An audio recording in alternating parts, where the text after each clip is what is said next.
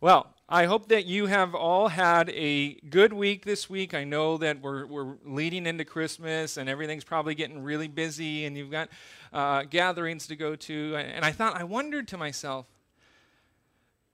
with COVID, maybe it'll not be as crazy because, you know, maybe you can't meet. But then I kind of found out that no, everybody's just meeting in smaller groups. So now instead of having one big party, you have like two or three different gatherings because you're getting in these smaller groups. I thought, oh man, it's maybe more crazier perhaps. And so, uh, whatever your situation may be, I hope that you've had a, a, a good week and that we've been able to stay focused upon why we celebrate Christmas.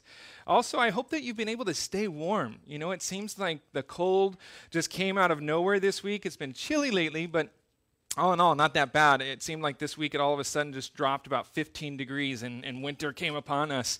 Um, I, I, guess technically, uh, winter doesn't officially start until tomorrow. Uh, December 21st is the winter solstice, the first official day of winter. But it sure did seem to come a bit earlier uh, this week. Um, you know, the first, actually, I wanted to check for myself, so I went onto the AccuWeather and was looking at the, the reports. And in the first few, few weeks of December, the highs were in the mid to upper 50s or so.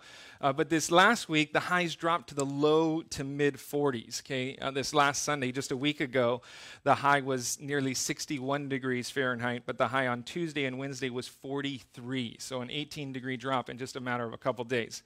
Uh, I don't know if you saw on Wednesday or not, but there were actually small little uh, snowflakes being blown around. It was a windy day. Um, it wasn't enough to really stick on the ground or anything, but still there was there was snowfall uh, this week.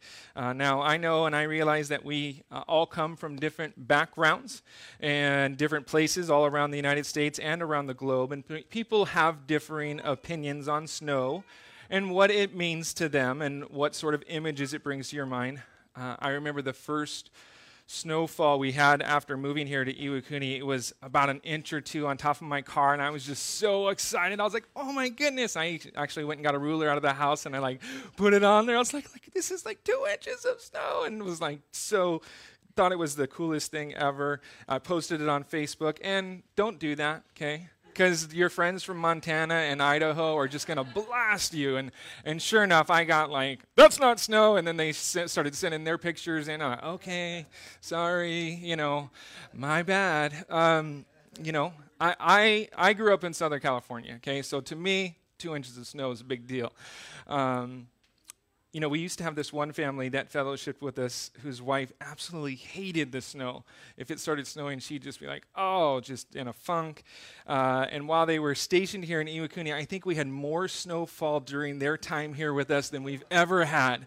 Uh, and I, it was interesting because it was right when we first got here, I'm like, man, it snows in Iwakuni all the time. It's awesome. And, and then they left, and it's like, we don't get any snow barely. Uh, so I thought, oh, God's sense of humor, you know, how he works.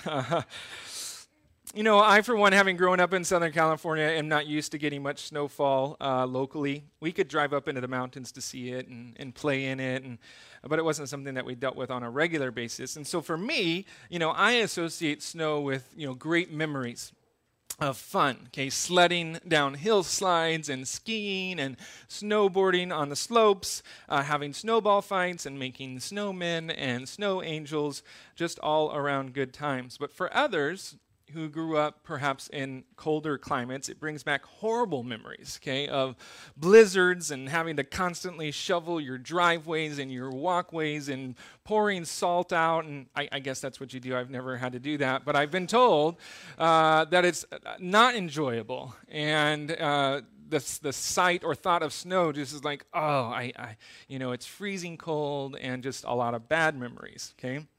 So I understand that perhaps this week, if you saw the snow, it may have created different thoughts and images in your own head. But I have to be honest, okay? Considering the time of year and seeing those few little snowflakes floating through the air instantly made me think of that old classic Christmas song made famous by Bing Crosby called White Christmas. You guys know White Christmas, right? Okay. No, no, come on. You know White Christmas, right? All right, everybody raise your hand, okay? Now, even if you don't like snow, okay, the song White Christmas itself is, is amazing, right? It's a classic.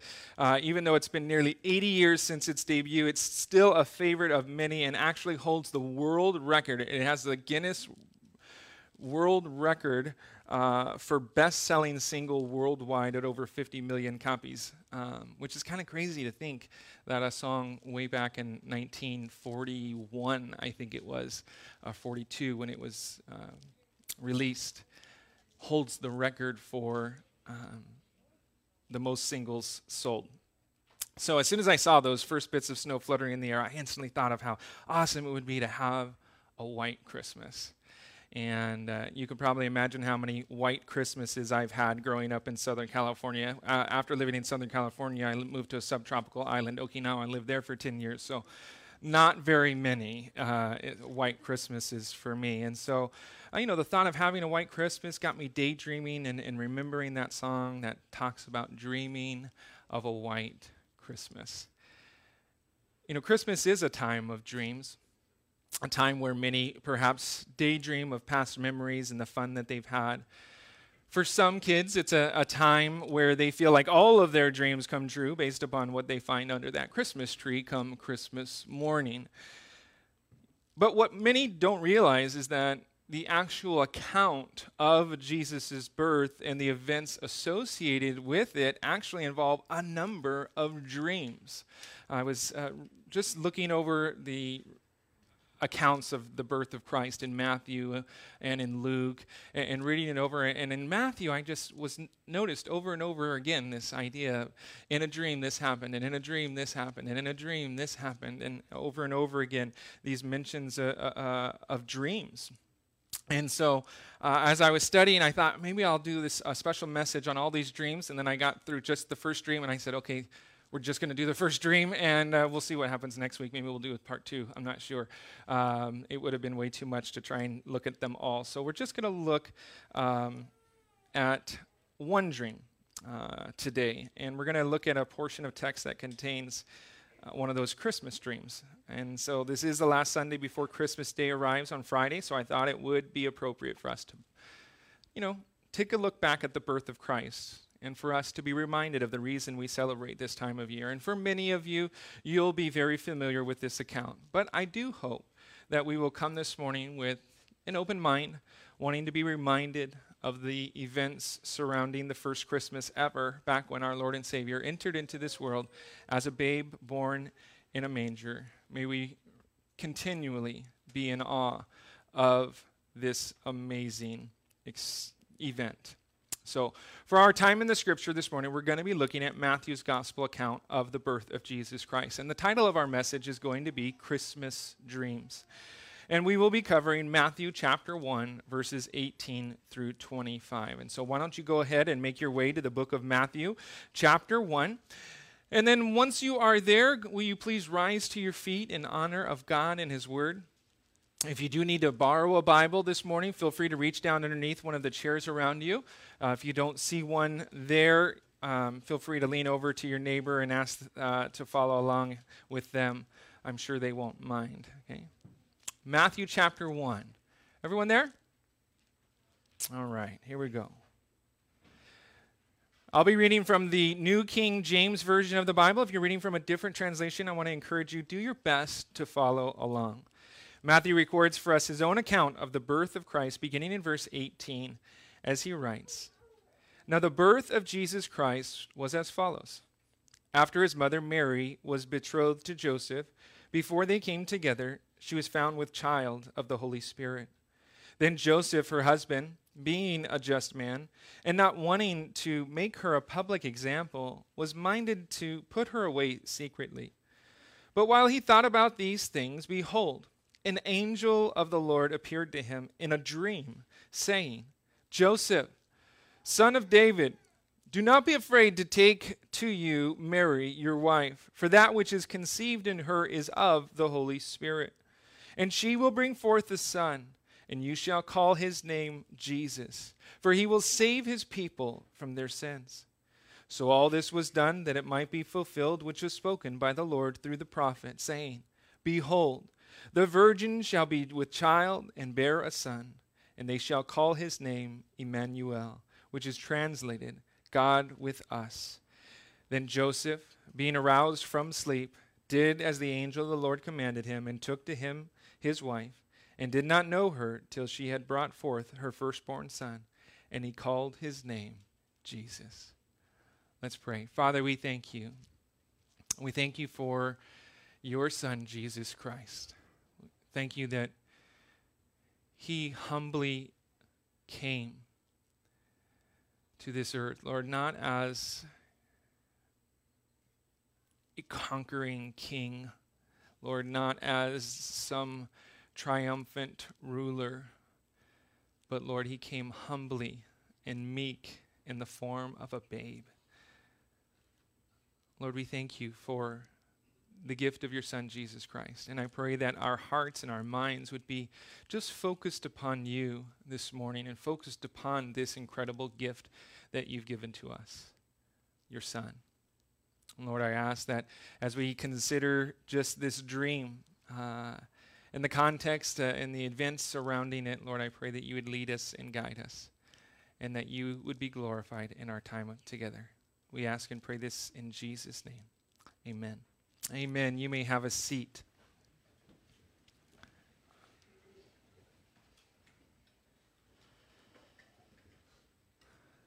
Here in our opening verse, uh, verse 18, we are introduced to two of the main characters in the birth of Christ as we read about his mother Mary and her being betrothed to her husband Joseph.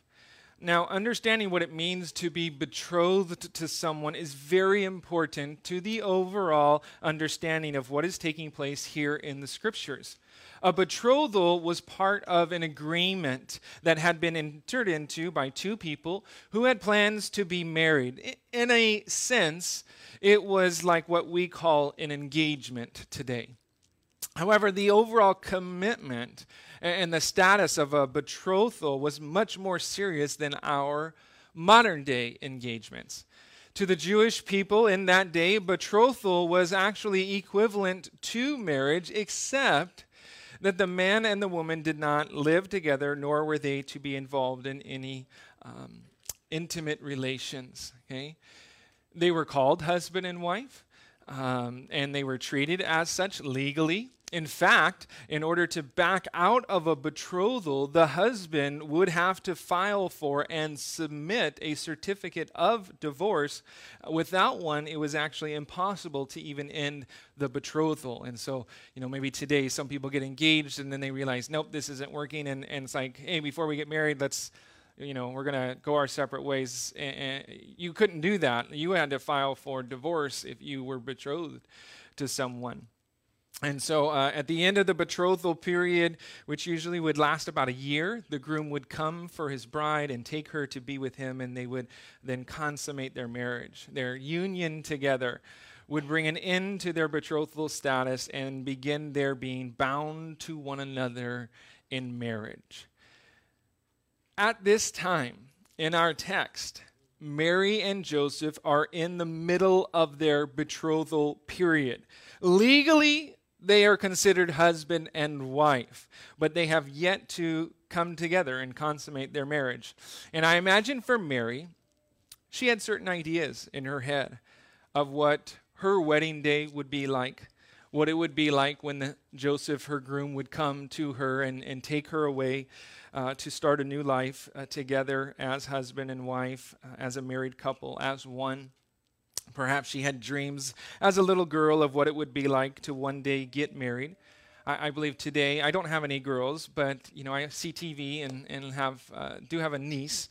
Uh, many little girls dream of what their big wedding day will be like. Uh, some have the day all planned out, and they're just waiting for that all important groom to fill in the final uh, remaining piece to the overall plan. You know, some want big weddings with the whole family. Others dream of getting married on a secluded beach with just a few of their closest friends. And, and, while the dream may differ from one girl to the next, I think that most girls have at least thought about that day and, and perhaps daydreamed a bit, wondering what it would be like. But something happens here in our text that has the potential to perhaps ruin that dream of Mary's. For we read that before they came together intimately, she was found with child. Mary was pregnant. Now, Mary's pregnancy could have turned into a very big problem for Mary, if not for the angel that visited her and told her beforehand that, was go- that this was going to happen. We don't read of the, those details here in the Gospel of Matthew, but we do know that from Luke's Gospel that an angel did come uh, to Mary and informed her of this pregnancy that would come upon her. The uh, appearing of the angel to her and, and his words to her were something that initially troubled Mary, okay, and it caused her great fear. Mary didn't quite understand what was going on and how she could become pregnant and deliver a baby, seeing as how she was a, vir- a virgin and, and had not yet known a man. And that is when the angel informed her in Luke chapter 1, verse 35. He said, The Holy Spirit will come upon you, and the power of the highest will overshadow you. Therefore, also that Holy One who is to be born will be called the Son of God. After hearing the explanation given to her from the angel, Mary's heart was set at ease, and, and she declared, Behold, the maidservant of the Lord, let it be to me according to your word. And we are told in our text that this pregnancy was of the Holy Spirit. This, of course, is speaking of the virgin birth of Jesus. Now, some people will try and question the, the virgin birth of Jesus or say, really, it's not that big of a deal, but it is. It's very important. Okay? The virgin birth is the belief that Jesus was conceived in the womb of Mary through the power of the Holy Spirit without the agency of a human father, and that Jesus was born while Mary was yet a virgin. The doctrine of the virgin birth is very important to our faith. It's actually crucial to Jesus being the Son of God, because Jesus had a human mother, but he did not have a human father and due to his unique conception, Jesus, as the babe in the manger, was 100% God and at the same time 100% man. The virgin birth is what allows Jesus to stand in the gap as a representative of man and at the same time God who is without sin. And so Mary's pregnancy was miraculously uh, brought about by the power of the Holy Spirit. Some people have tried to explain it. Look at it's a miracle. Okay that's what it is. And and there are certain things that we just need to understand. It was a miracle. How did that happen? It was a miracle okay? If god can speak the world into existence i think he can make someone pregnant okay?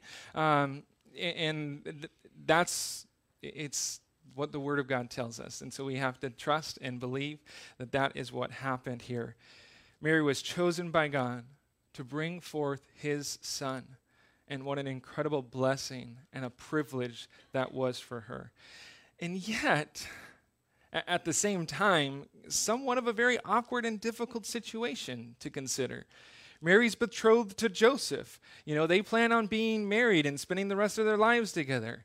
What will Joseph think about this pregnancy? What will others think about this pregnancy? Though, in the sight of God, Mary was highly favored, what will others see in Mary's pregnancy? you know, Mary's name. Her reputation was on the line here. Pregnancies outside of marriage were a huge deal. Okay, not so much today. Uh, I was talking to a sister uh, earlier this week, and she talked about how in the states more kids are birthed out of wedlock than they are in wa- in uh, in marriage uh, today, and uh, so marriage outside or birth outside pregnancies outside of marriage excuse me uh, aren't that big of a deal maybe today which is i think another topic what we uh, not going to get into today. But back then that was a huge deal and that was a major offense if Mary tried to explain herself and, and tell people that God had visited her and that the child forming within her was the Son of God and that she was still a virgin, how many people would actually believe that story? Obviously, I, I don't think there would be many. It would even seem that Mary didn't even tell her betrothed husband of these details. She was informed of it beforehand, and then it's not until later that Joseph discovers, wow, oh, you're pregnant. so uh, it was something that she kept quiet about, and uh, we un- can understand why. Well, as we look at her situation, I, I think you know, we need to ask ourselves what can we gather about this situation and learn from regarding the situation Mary finds herself in? As was the case for Mary, there may be times in our own life when God wants to do something really amazing in our life, perhaps even something miraculous, but it may come with the risk of looking like a fool to those around us. And it may come at the expense of our own name and our own reputation amongst others. We will be forced to make the decision of whether or not we will allow what others may say or what others may think to keep us from what God wants for us. You know, it's sad that there are many today who, because of fear of what others may say or what others may think, they keep their faith to themselves, or worse yet, they will not come to faith in the first place. The Holy Spirit is calling them, but yet they are afraid of what other people will say. They're afraid of what other people will think. Mary was willing to overcome what others may say or think to be used by God in an amazing way. She didn't let what others may say or think keep her from what God wanted to do in and through her. So she did not fear these uh, external fears. She did not allow them to keep her from what God had for her. And I hope that we would be able to do the same. That we wouldn't allow outside pressures, outside influences, what others may say or think to keep us from being just fully committed to the Lord and, and willing to do whatever God may be laying upon our hearts. Let's turn our attention now to that of Joseph. Verse 19 says Then Joseph, her husband, being a just man, and not wanting to make her a public example, was minded to put her away secretly. According to verse 19, Joseph was a just man or a righteous man, your translation may read. He was faithful and upright. Joseph already had a good name for himself. He was known, you know, as a just man, a man that could be trusted to do that which was right in the eyes of the law. No doubt Joseph, too, had dreams and aspirations. Here he was, a young man, betrothed to a young lady who, who loved the Lord and who herself was a, a woman of good standing, a woman of great faith. I'm sure Joseph had dreams of getting married, starting a family, and living a quiet life in the Lord. But this dream of getting married and, and, starting a family of his own with Mary seems to be turning into a nightmare as he becomes aware of Mary's pregnancy. And Joseph is now faced with a dilemma. What should he do? How should he respond to this situation? The woman he loves, the woman that he has pledged himself to marry and spend the rest of his life with, is all of a sudden pregnant and he knows that it isn't his child. How would you respond? Put yourself in Joseph's sandals for a second and consider the situation yourself. It's a, a very difficult place to be in. A situation that was nothing like you thought it would be, your own dreams and aspirations that seemed to be in sight. Okay, you were heading towards it, you're in the middle of this betrothal. Yeah, you know, man, it's, it's going to happen. And then all of a sudden, out of nowhere, this arrives, uh, this pregnancy comes. a, a very big detour. How would you react to such news that the woman you're engaged to all of a sudden was pregnant? As Joseph pondered the situation himself, there were a couple of avenues that he could have went to. Number one, Joseph could have publicly brought Mary before the religious leaders and charged her with sexual immorality, potentially putting a death sentence upon her. The law actually prescribed that if a woman betrothed to a husband was found to not be a virgin, that the woman would be brought out in front of her father's house, and there she would be stoned to death for doing such a disgraceful thing, for playing the harlot in her father's house. And so this was a very big deal. And so that could have been what Joseph did. It would be perfectly in line with the law and what the law prescribed. Joseph could have privately put her away by giving her a certificate of divorce that would only require two witnesses to be deemed legal. Deuteronomy 24 speaks of the details behind how a man can put away a, a woman by writing her a certificate of divorce. You can read it later if you'd like. Or Joseph could have just continued his relationship with Mary, trusting her and and, and as if nothing had changed. He could have stuck by her side and went through this time of great testing and stretching together. Verse 19 tells us that Joseph was leaning toward option number two. Okay? To privately and quietly put Mary away by writing her a certificate of divorce. So let's continue. Verse 20. It says, But while he thought about these things, behold, an angel of the Lord appeared to him in a dream, saying, Joseph, son of David, do not be afraid to take to you Mary your wife, for that which is conceived in her is of the Holy Spirit. And she will bring forth a son, and you shall call his name Jesus, for he will save his people from their sins. As Joseph pondered the decision to make, an angel of the Lord appeared to him in a dream and informed him of the nature of Mary's pregnancy, that it was indeed, in fact, of the Holy Spirit. Okay? She had not been unfaithful, and uh, she really was uh, pregnant of the Holy Spirit. Obviously, Joseph was afraid because the angel says, Do not be afraid. So we understand that he was very fearful. Okay? He was afraid to take Mary to be his wife. What did he have to fear? Well, he had public shame and disgrace in the eyes of those around him. Uh, imagine Joseph, a, a, just man, a righteous man, known for doing the, that which is right, walking around with his betrothed wife, who by law is not allowed to have relation, and she's pregnant. How would people think? He had earned himself this reputation among others as a just man. How would staying with Mary and continuing his betrothal to a pregnant woman impact his good name and his overall reputation? As we look at Joseph's situation, I think we can glean something here for us as well. The angel told Joseph not to be afraid, and that's something that stood out to me. Listen, we don't have to fear what God wants to do in our life. Joseph had built up a good reputa- a reputation for himself, one he feared he could lose, one he feared would be damaged by taking Mary as his wife. Joseph had dreams and aspirations of his own that I'm quite sure didn't include taking someone to be his wife who was carrying someone else's child. But Joseph didn't have to fear because God was at work.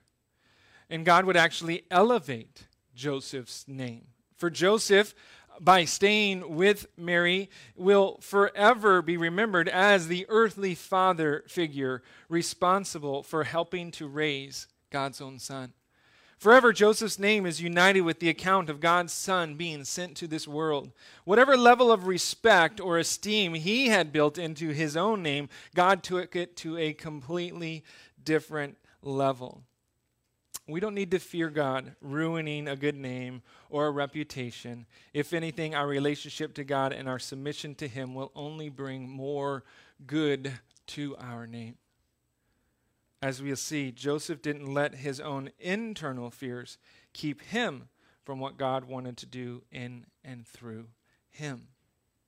In verse 21, the angel informs Joseph that the son that will be born to Mary is to be named Jesus for he will save his people from their sins. The name Jesus is the Greek version of the Old Testament name of Joshua, uh, and the Hebrew pronounce it as Yeshua. Um, the name in Hebrew means the Lord saves, or the Lord is salvation. So the name of Jesus is very important for us to understand because his name identifies for us his mission, okay, what he will do. God told Joseph to name the baby Jesus because God was going to use him to bring about his plan of salvation. Jesus was to be the Savior of the world. An angel of the Lord proclaimed to the shepherds, keeping watch over their flock by night Do not be afraid, for behold, I bring you good tidings of great joy, which will be to all people. For there is born to you this day in the city of David a Savior, who is Christ the Lord. Jesus' mission in life was to become our Savior. He was born to save us from the penalty of our sin. You see, we all have a very big problem, a nightmare of a problem. Each and every single one of us have all sinned and fallen short of the glory of God. That's what Romans chapter 3 verse 23 tells us. And our sin it separates us from God, according to Isaiah chapter 59 verse 2. Our sins not only separate us from God relationally, but they also lead to only one possible conclusion. Romans chapter 6 verse 23 tells us that the wages of sin is death. But the gift of God is eternal life in Christ Jesus our Lord. The wages of our sin is death. There is no way around it. Okay, we can't pay this debt with any sort of material funds. We are spiritually bankrupt. And the penalty against our sins is insurmountable on our own. But Jesus has come to save us from the penalty of our sin. How can he do that? Okay. How is he able to save us? Well, we see how in the next verse. Let's read verses 22 and 23. It says, So, all this was done that it might be fulfilled which was spoken by the Lord through the prophet, saying, Behold, the virgin shall be with child, and bear a son, and they shall call his name Emmanuel, which is translated God with us. Here, Matthew quotes from the Old Testament prophet of Isaiah, Isaiah chapter 7, verse 14 to be exact, where Isaiah prophesied of the virgin birth. Interestingly enough, Isaiah said they would call his name Emmanuel, not Jesus. Is this a contradiction in the Bible? Should Joseph have named Jesus Emmanuel? No, not at all. Okay, Emmanuel does not refer to a proper name, but rather something he will be referred to as. It is a title of sorts. Jesus will be referred to under a number of different titles according to the scriptures. According to the Old Testament prophet Isaiah, okay, Jesus would not only be called Emmanuel, but in Isaiah 9 6, we read that he will be called Wonderful, Counselor, Mighty King, Everlasting Father, Prince of Peace. Jesus called himself the bread of life in John 6:35, the light of the world in John chapter 8 verse 12. The good shepherd in John chapter 10, verse 14. He calls himself the resurrection and the life in John 11, 25. Adding, he says, And he who believes in me, though he may die, he shall live. In John 14, 6, Jesus says that he is the way, the truth, and the life, and that no one comes to the Father except through him in Revelation, he said that he was the Alpha and the Omega, the beginning and the end. None of these titles are meant to be used as a proper name for Jesus. They are titles, they are descriptions of who he is, of what his character is, of what his nature is. The name Jesus described Jesus' mission, what he was to do, to save us from our sin. But the name Emmanuel describes his nature, who he is. He is God with us. John chapter 1, verse 1 says, In the beginning was the Word, and the Word was with God, and the Word was God. Then in verse 14, John writes, And the Word became flesh and dwelt among us, and we beheld his glory, the glory as of the only begotten of the Father, full of grace and truth. Jesus is the Word become flesh that dwelt among us. Jesus Christ is God, and that is how he's able to save us. God alone is able to save us from our sins because God alone could meet the righteous requirements of the law. No human could ever live up to the full demands of the law. It took God coming down in the form of a babe and living here amongst us, experiencing the same trials, experiencing the same temptations that we do, and yet not Beco- not falling into sin, not giving in to sin, overcoming. God came and he lived a sinless life. And then he turned around and he surrendered that life upon the cross and he died in our place. God the Son allowed himself to take on the sins of all humanity. He bore the weight of all our sin when he went to the cross. He suffered and he died for us. Jesus came and he dwelt among us so that he could die for us and take away the penalty of our sins. But then three days later, he rose again back to life. He defeated sin and death. He overcame the grave. His payment upon the cross for our sins was accepted by God the Father, and now salvation is offered to us freely through faith in Jesus Christ. Romans chapter 10, verse 13 declares Whoever calls on the name of the Lord shall be saved.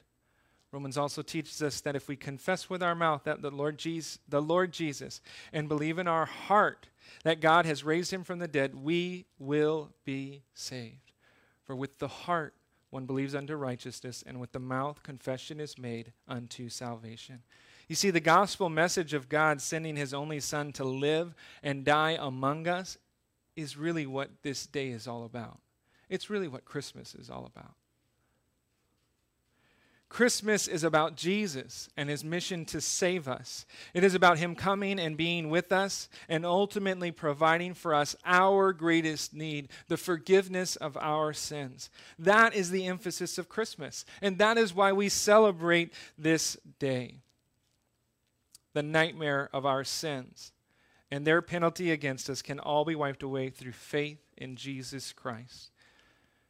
Dreams of heaven and spending eternity with the Lord are realized through simple faith in the Lord, through placing your belief in the work of Christ upon the cross and confessing your need for Him. That's the gospel message, and that's why we celebrate Christmas. Let's look at our final verses here before we wrap things up. Verse 24 and 25.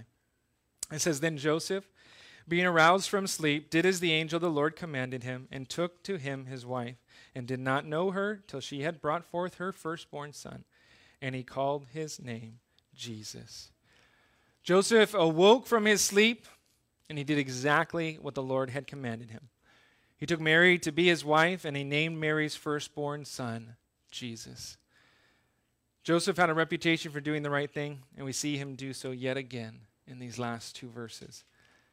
In simple obedience, he followed through with what the Lord had for him. He put away any thoughts of giving Mary a certificate of divorce and he trusted God to do something great. He didn't argue with the Lord over what others may say or think. He didn't try to figure out a way to explain things or to protect his own reputation. He just submitted to the Lord and trusted in God's plan. And I look at that and I think to myself, what a great example for us to follow we too have been called to walk in a simple obedience to Christ, to submit ourselves to Him and to live our lives for Him. And this Christmas, and really every day, may we be ones that walk in simple obedience to all that God has for each and every one of us. As we consider the dreams and the desires of Mary and Joseph, and how they took a sudden sharp turn when God stepped in with a plan of his own, we learn some important things about our walk with the Lord. We learn about how Mary didn't let the external fears of what others may say or think keep her from what, what the Lord wanted to do in and through her. We learn about Joseph and how he didn't let his own internal fears keep him from doing what the Lord wanted to do in and through him. Though things weren't coming together as they had hoped, and perhaps dreamed, they both learned to trust in the Lord and what He was doing. They needed to submit their own dreams and their own aspirations before the Lord and let Him lead and guide their life, and they did so in simple obedience. And they're a great example for us to follow. But I want to highlight one last thing here before we end. Mary and Joseph aren't the only ones. They aren't the only hopes and dreams that we read about here in our account today. In our account, we get to see what the Lord Himself desired and longed for on that Christmas day. God had a plan that He had put together uh, even before the beginning of time. It was a redemption plan. God knew that man his very own creation would need saving. He knew that Adam was going to blow it and he, that we all would blow it, that we would sin and need someone to take care of the penalty of our sins. And so that very first Christmas was God putting into motion his hopes and desires for us. God's dream, if I may say so, was that Christmas would be a time of salvation, a time where man's greatest need would finally be met, a time where his son would enter into the world as a human in the form of a babe with the mission of offering salvation for all of humanity. But here's the thing God didn't just want to save us and leave it at that. He actually wanted to be with us as well.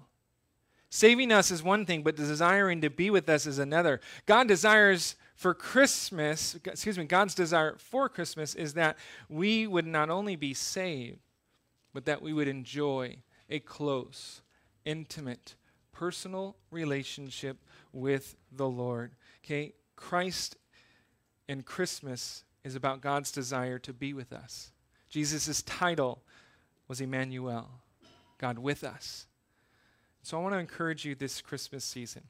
While you may have your own Christmas dreams and desires uh, for what this Christmas holiday may bring, don't forget about the Lord and his desires for us on Christmas. Christmas is about receiving the gift of salvation, it's about God being with us. Make sure that whatever your Christmas dreams may be, that they include spending time with the Lord and praising him for the salvation he brings. Amen? Amen. Let's pray.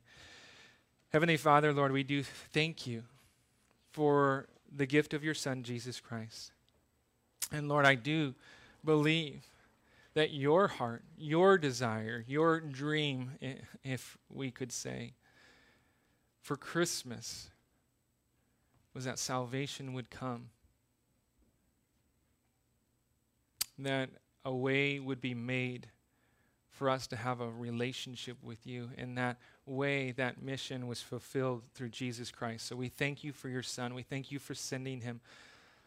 And Lord, I do pray, even right now, Lord, that if there is anybody here who is yet to receive your precious gift of salvation through faith in Jesus Christ, I pray that today would be the day that they would receive that gift. That as they celebrate Christmas, they would do so with the idea, with the understanding of what it truly means that salvation has come. And so, Lord, I do ask that you would just stir in the hearts of those who do not know you. Lord, if there's anybody here in this sanctuary, Lord, maybe they're visiting, maybe they're a friend, maybe they're a spouse, maybe they're just, for whatever reason, they're here. Maybe they've been coming for a long time, Lord, but they really have not yet surrendered their life to you. Lord, I pray that you would do that work in their heart and in their life today. And Lord, as your word instructs us, Lord, that they would make confession with their mouth, that they would believe in their heart. Really, it's it's it's a heart thing. It's not special words we say. It's not a special prayer, Lord. It is our hearts acknowledging our own need for you, our own desire to receive that gift of salvation, to submit ourselves to you. Lord, if there's anybody here that needs to do that today, I pray that you would prompt them to do so. And Lord, I pray that you would do that uh, work in their heart and in their life.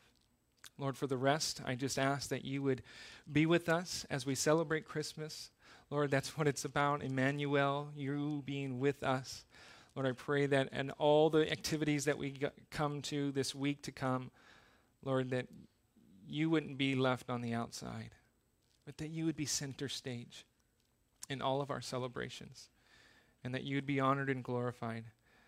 Lord, that we wouldn't worry about what others may think, we wouldn't worry about our own internal fears, but Lord, we would just trust in your leading and guiding and, and, and allow you to do a great work.